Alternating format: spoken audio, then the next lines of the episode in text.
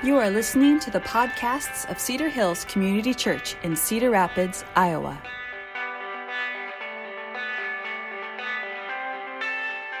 We're going to begin a series on the book of Ephesians today, and over the next couple of months, we're going to go verse by verse, chapter by chapter through the book. I hope you can join us for all of those. Definitely wish you were all here in person, but thank you for joining us online. So my extended family was supposed to take a family reunion last weekend in Michigan in honor of my mother's 90th birthday, but of course that didn't happen. Instead, we did what everyone is doing, and that is we had a Zoom union. So we spent several hours together by virtual family, sharing memories and updates about our family. And one of the memories that came to my mind after we met was a memory about dinner time. So we always had meals together, and there was one meal in particular that stood out to me. I was young, I was probably 6, and I remember that we were having pulled pork sandwiches. And after each child was served their little sandwich, a small little pile of meat on a little bun, I watched my father pile pork on a bun until he had this giant pork sandwich. And I have no idea what came over me in this moment, but I was struck by the injustice of it all. That my dad could get this giant sandwich while we had to eat these little buns. And so, in righteous indignation, I rose up in protest of what my dad was doing. And like I said, I have no idea what I was thinking when I did this, but I called him out for his unfairness. And it was like a lament of biblical proportions. I went on and on and on about why would he get so much more than the rest of us, and all of this. And my dad, obviously under deep conviction of the Holy Spirit, asked me if I wanted his sandwich. And of course I did. And so we switched plates. And when I took the lid off my newly acquired sandwich, I saw this massive serving of gristle and fat. My bun was piled with all the barely edible parts of the pig. It just looked gross. And so trying to recover, I blurted out, "Just kidding," and I handed the plate back to my dad, and he looked me in the eye and he said, "You are going to eat that whole sandwich." I took one bite and I burst into tears. I had enough. I had enough of that gross meat. I had enough of being in the family spotlight. I had enough embarrassment. I just had enough. Have you ever had that feeling? You want to say, "Uncle, beg for mercy, go back to normal." I think this is a feeling we get when we sometimes face tough times, pain, uncertainty, failure, trauma. It doesn't take us long before we say, "Enough is enough."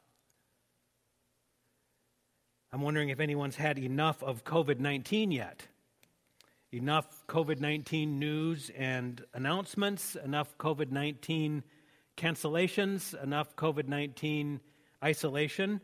You want to say enough is enough. So our limited capacity for the negative causes us often to throw in the towel early. We're done. We've had it. But I'm wondering today about our capacity for good. Can we ever have enough of a good thing? Or maybe, as we say sometimes, too much of a good thing. Too much ice cream? Too much Netflix? Too much sleep? Too much wisdom? Too much love? How about that? Have you ever thought, "Enough is enough already. Stop loving me"?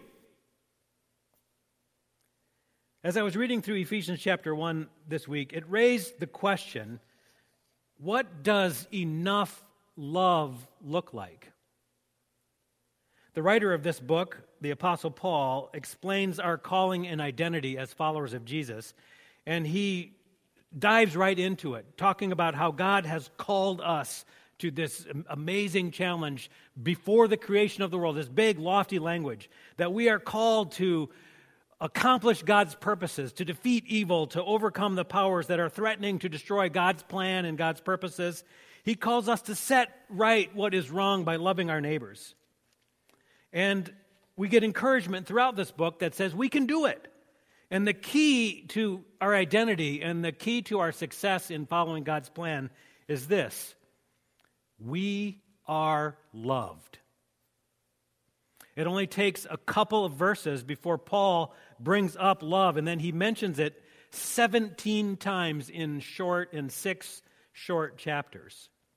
So jump back into Ephesians 1. If you've got your Bible, you can read along with me. Look again at verse 3.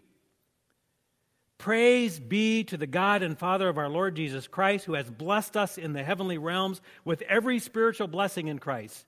For he chose us in him before the creation of the world to be holy and blameless in his sight. In love, he predestined us for the adoption through Jesus Christ in accordance with his pleasure and will. We are loved. And because we are loved, we're also chosen. We are the kind of people who God chooses.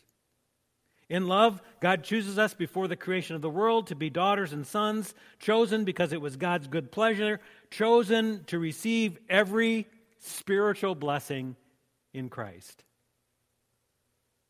Usually, when we choose people, we choose them based on ability or talent or personality. So the best athletes are chosen to be on the team. And the best of the best get drafted in the first round. The gifted communicator is chosen to be the one to make the speech. The insider is chosen to be the homecoming king or queen. Have you ever not been chosen? You've been the one left standing when everyone else has been selected. No place for you on the team, no place for you at the lunch table, no place for you in the inner circle. I know what it's like. I have had times in my life when I was chosen last. And then you become kind of like the mercy pick. I guess I'm going to take that one. He's the last one left. I've also had times when I have not been chosen at all. And it's no fun. I wonder if God chooses that way, and I'm thankful to discover immediately that God does not choose that way. From the beginning of the story of God's people, we read about how God chooses. Listen to this. This is from Deuteronomy chapter 7. It's about God choosing. For you are a people holy to the Lord your God. The Lord your God has chosen you out of all the peoples on the face of the earth to be his people, his treasured possession. The Lord did not set his affection on you and choose you because you were more numerous than other peoples, for you were the fewest of all peoples. But it was because the Lord loved you. We are the kind of people who God chooses, not because we're strong or courageous, because we are wise, or even because we are good. We are the kind of people that God chooses because God loves us. And we've been chosen to have redemption through the blood of Christ, chosen to receive the forgiveness of sins in accordance with the riches of God's grace that he lavished upon us, chosen for God's good pleasure and his good purpose, chosen to bring unity to all things in heaven and on earth under Christ, chosen by the one who works out everything in conformity with the purpose of his will, chosen for lavish love and blessing. Does it make you want to say, Uncle, enough already? Enough blessing? Enough love? I don't think so. We are the kind of people God chooses because God loves us. And because God loves us, he also wants to set us free. We are the kind of people who God sets free. Here's a rereading of some of these verses from Ephesians 1 from the Message translation. This is starting with verse 7. He teases out some of the implications of what it means for us to be chosen by God. Because of the sacrifice of Jesus, his blood poured out on the altar of the cross, we are free people, free of penalties and punishment chalked up by our misdeeds, and not just barely free either, abundantly free. He thought of everything, provided for everything we could possibly need. Sinners need forgiveness, and we are sinners.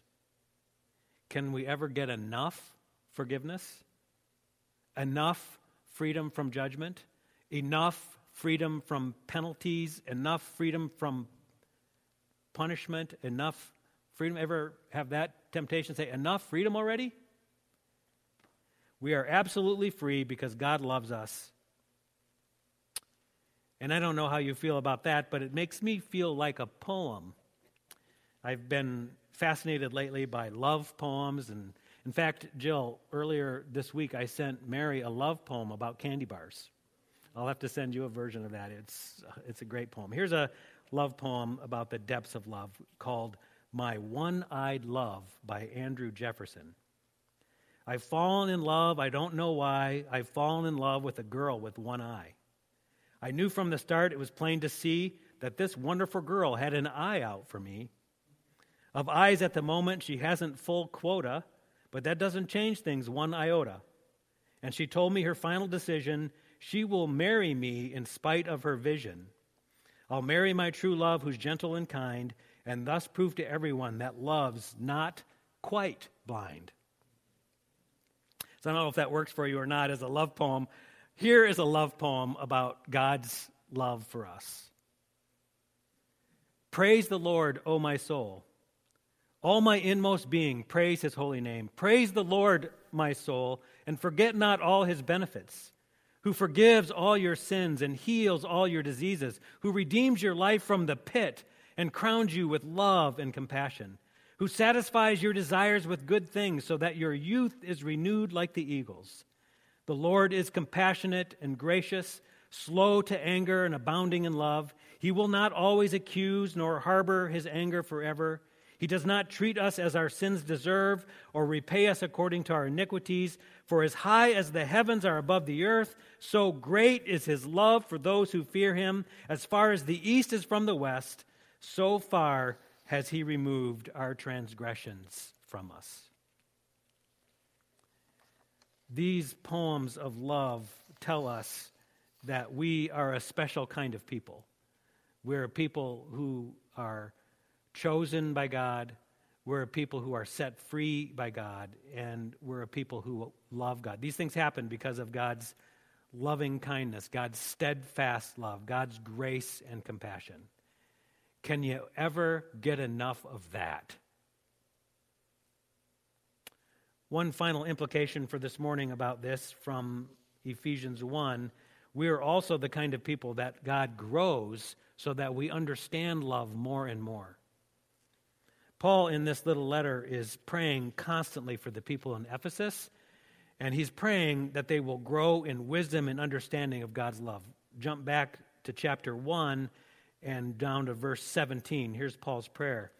I keep asking that the God of our Lord Jesus Christ, the glorious Father, may give you the spirit of wisdom and revelation so that you may know him better. Paul wants these people to know God and to know his power, to know his good purposes revealed in Jesus, because as they get to know God better, they understand God's love for them more deeply. Paul also wants us to know God better. He wants us to gain knowledge and understanding of God's love. Can we ever get enough of that wisdom and understanding? Now, our identity matters a lot. I was once identified as my father's son by the way that I walked. And I'm not kidding. This is a total stranger came up to me on the street and said to me, "You must be the son of Henry Landheis." And when I inquired how they would know this, it wasn't because I looked like my dad. They said, it's because you walk just like Henry Landheis walks. Now, our identity is shaped and formed by our family, by our parents. And as we get older, we see it more and more. Maybe we don't always want to admit it, but we start to behave and act and think and do things just like our parents did them. This is part of our shaping, our molding as our identity. You can't separate it from your family. Paul's talking to the people in the church of Ephesus, and he's saying, you're part of a family. You're part of a community. You have a father. And he tells the church in Ephesus how they should behave. But before he gets to that, he tells them all about their Heavenly Father. He describes to them in detail who this God is and what he does. He makes it clear that we are the kind of people who know God, and that shapes us. It shapes who we are and how we live. It defines our identity. At the end of chapter 3 in Ephesians, Paul is praying again. Here's another sample of his prayer. Paul says, I kneel before the Father, and I pray that out of his glorious riches he may strengthen you with power through his Spirit in your inner being, so that Christ may dwell in your hearts through faith. And I pray that you, being rooted and established in love, may have power together with all of God's people to grasp how wide and how long and how high and how deep is the love of Christ, and to know this love that surpasses all knowledge, that you may be filled to the measure of the fullness of God. It's an invitation for us to live out our identity. Pastor Tim Keller made some interesting observations about Paul's prayers, especially for the church in Ephesus. And this is what he says. He says, when Paul prays for the Ephesian church, he does not pray for an improvement in their external circumstances.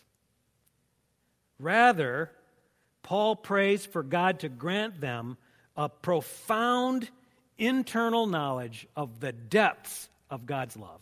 This is what Paul wants for them more than anything. This is what he wants for us, that we would know at a very deep level, at the core of who we are, about God's love, and that we are loved, and that because we are loved, we are chosen, we are set free, and we continue to grow in wisdom and understanding.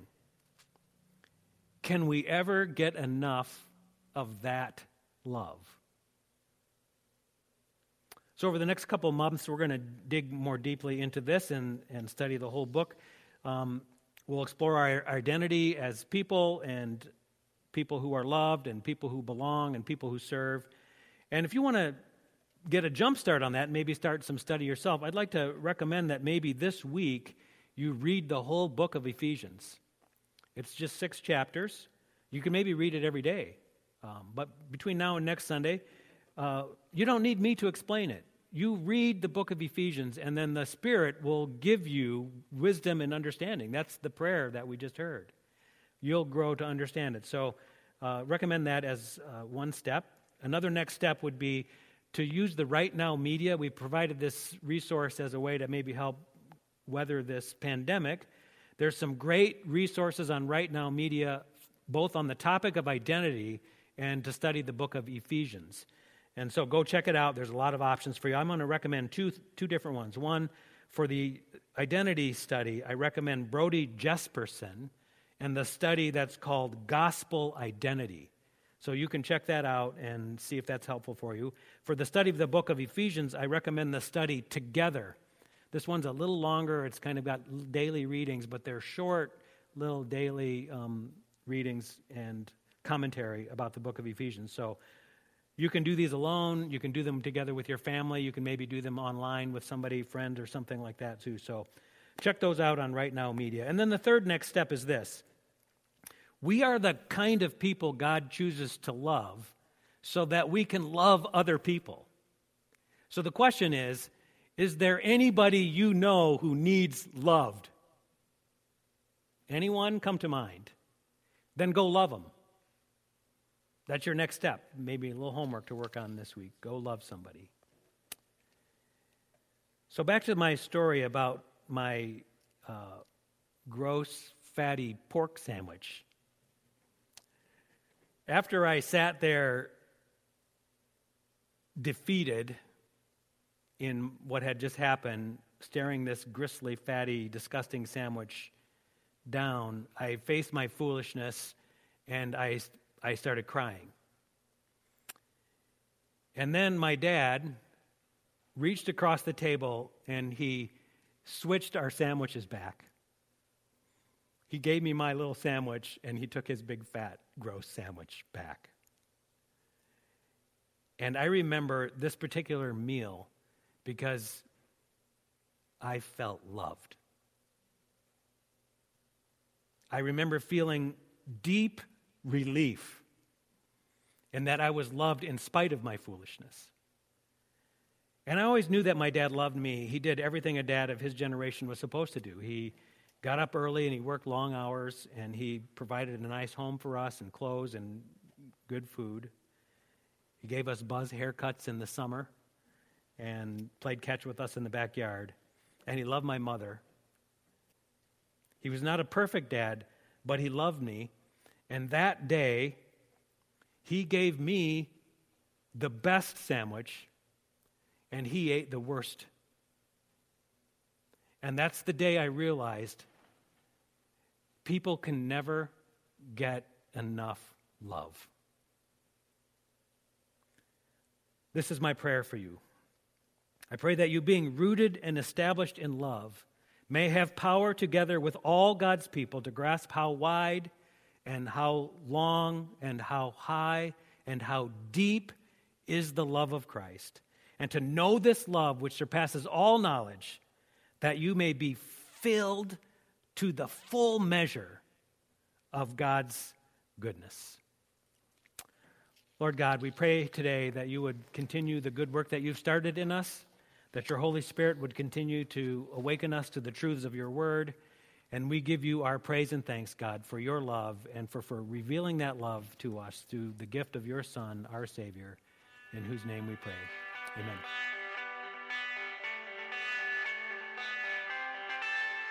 We pray you were blessed by today's message from Cedar Hills Community Church.